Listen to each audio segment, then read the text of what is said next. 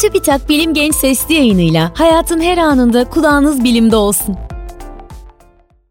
Gençler selam, ben Fatma Gönen, beslenme ve diyet uzmanıyım. Bilim Genç Sesli yayınının bu bölümünde sizlerle enflamasyonu konuşmak istiyorum. Enflamasyon, vücudun zararlı patojenlere, kimyasal maddelere veya yaralanmalara karşı verdiği bağışıklık tepkisidir. Bu durumda vücudumuz ilk olarak bağışıklık hücrelerinin ve enfeksiyonla savaşmaya yardımcı olan sitokin adı verilen maddelerin üretimini artırır.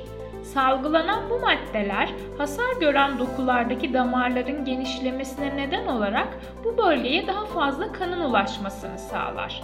Bu nedenle enflamasyonlu bölgelerde kızarıklık ortaya çıkar ve bu bölgeler sıcak hissedilir.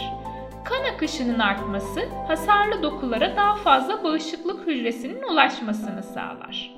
Akut yani kısa süreli enflamasyon vücudumuzda aniden ortaya çıkan bir hasar sebebiyle örneğin parmağımızı kestiğimizde bağışıklık sistemimiz bağışıklık hücreleri ile yaralanmayı iyileştirmek için harekete geçtiğinde ortaya çıkar.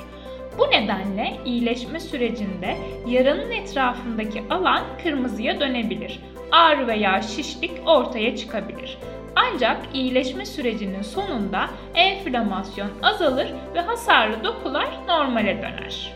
Kronik yani uzun süreli enflamasyon ise genellikle vücudumuzda bağışıklık tepkisinin ortaya çıkmasına yol açacak herhangi bir etken olmamasına rağmen meydana gelir kronik stres, obezite veya otoimmün bozukluklar kronik enflamasyona neden olabilir.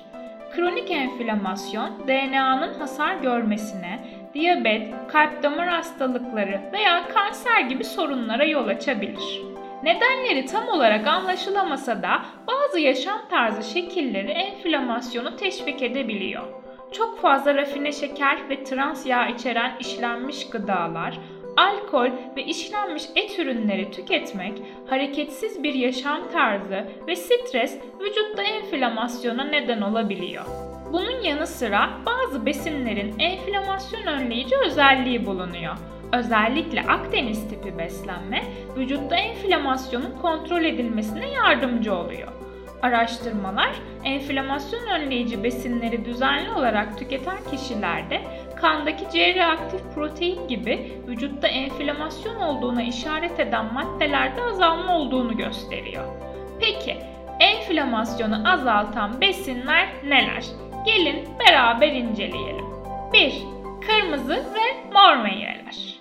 Çilek, yaban mersini, ahududu, böğürtlen gibi meyveler lif, vitamin ve mineraller açısından çok zengin. Bu meyveler aynı zamanda antosiyaninler adı verilen ve enflamasyonu önleyici etkileri olan antioksidanlar içeriyor. Vücudumuzda doğal öldürücü hücre olarak isimlendirilen ve vücutta patojenler tarafından enfekte olmuş hücreleri yok eden bağışıklık hücreleri bulunur. Sonuçları Nutrition Research dergisinde yayımlanan bir çalışmada her gün yaban mersini tozu tüketen katılımcılarda tüketmeyenlere göre belirgin düzeyde daha fazla doğal öldürücü hücre üretildiği belirlendi. 2. Yağlı balıklar Somon, sardalya, ringa, orkinos ve hamsi gibi yağlı balıklar zengin protein kaynakları. Bu balıklar uzun zincirli omega 3 yağ asitleri olan EPA ve DHA içerir. Bu yağ asitleri vücutta biyokimyasal süreçler sonucunda enflamasyon önleyici etkileri olan kimyasal bileşiklere dönüştürülür. Araştırmalar, somon gibi yağlı balıklar veya omega 3 yağ asidi takviyeleri tüketen kişilerin C reaktif protein düzeylerinde azalma olduğunu gösteriyor. 3. Brokoli Brokoli, karnabahar, brüksel lahanası ve kara lahana gibi sebzeler son derece besleyici olmalarının yanı sıra vücutta enflamasyona yol açan moleküllerin seviyesini azaltan bir antioksidan olan sülforafan bakımından da zengin. Araştırmalar, brokoli gibi lahanagiller ailesindeki besinleri sık tüketmenin kalp damar hastalıkları ve kanser riskini azaltıcı etkisi olabileceğini gösteriyor. Bu durumun içerdikleri antioksidanların enflamasyon önleyici etkileriyle ilişkili olabileceği düşünülüyor. Bir diğer besinimiz avokado. Avokado, E vitamini, lutein, potasyum, magnezyum, lif ve doymamış yağlar içerir. Lutein bir karotenoiddir.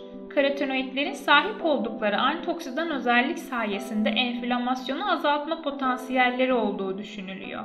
2019'da fazla kilolu 51 yetişkinle yapılan bir çalışmada 12 hafta boyunca her gün düzenli olarak avokado tüketen katılımcıların kanlarında enflamasyonla ilgili belirteçlerin düzeylerinde azalma görüldü. 5. Yeşil çay Araştırmalar yeşil çayın kalp damar hastalıkları, kanser, diyabet, obezite ve Alzheimer gibi nörolojik bozuklukların riskini azaltıcı etkisi olduğunu gösteriyor.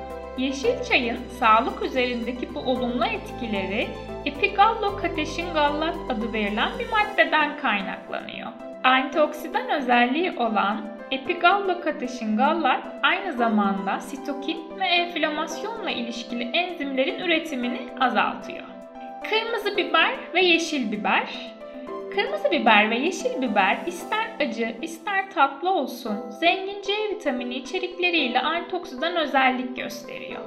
Dolmalık biberde bulunan kuarsetin maddesi antioksidan özellikte ve enflamasyonu azaltıyor. Acı biber ise enflamasyonu azaltabilen sinepik asit ve ferulik asit içeriyor. Bir diğer besinimiz mantar. Yenilebilir mantar türleri selenyum, bakır ve B vitaminleri açısından zengin. Ayrıca enflamasyonu önleyici özellikleri olan fenoller, yağ asitleri, karotenoidler ve vitaminler içerir.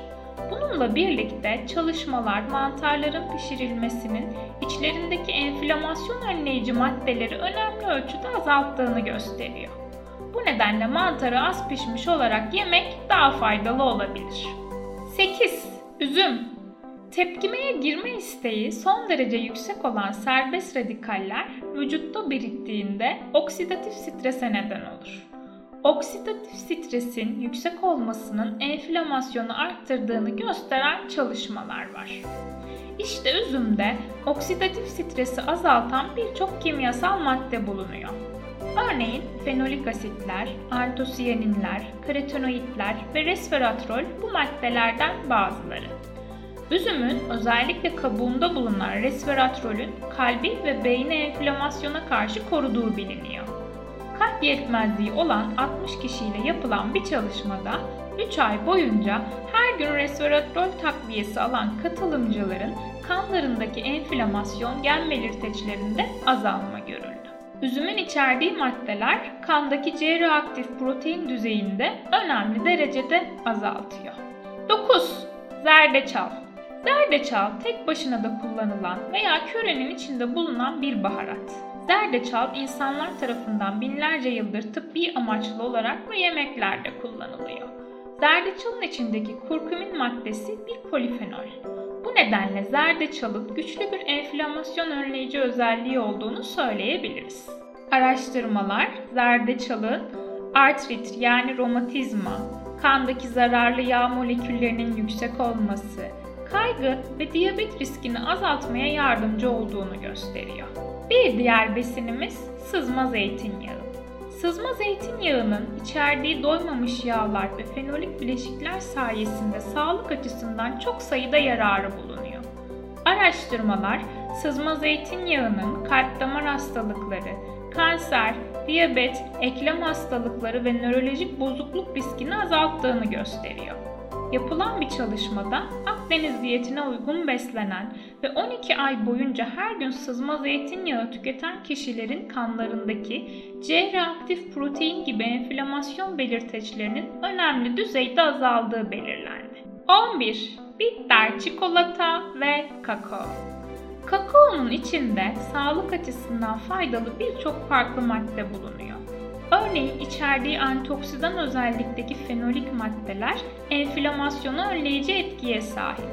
Ayrıca içerdiği flavonoller atar damarlarınızı çevreleyen endotel hücrelerinin sağlıklı kalmasına yardımcı oluyor.